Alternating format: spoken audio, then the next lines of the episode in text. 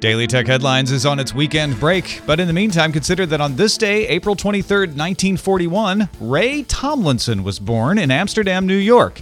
In 1971, he would expand Send Message to work between computers on the ARPANET, which would become later email.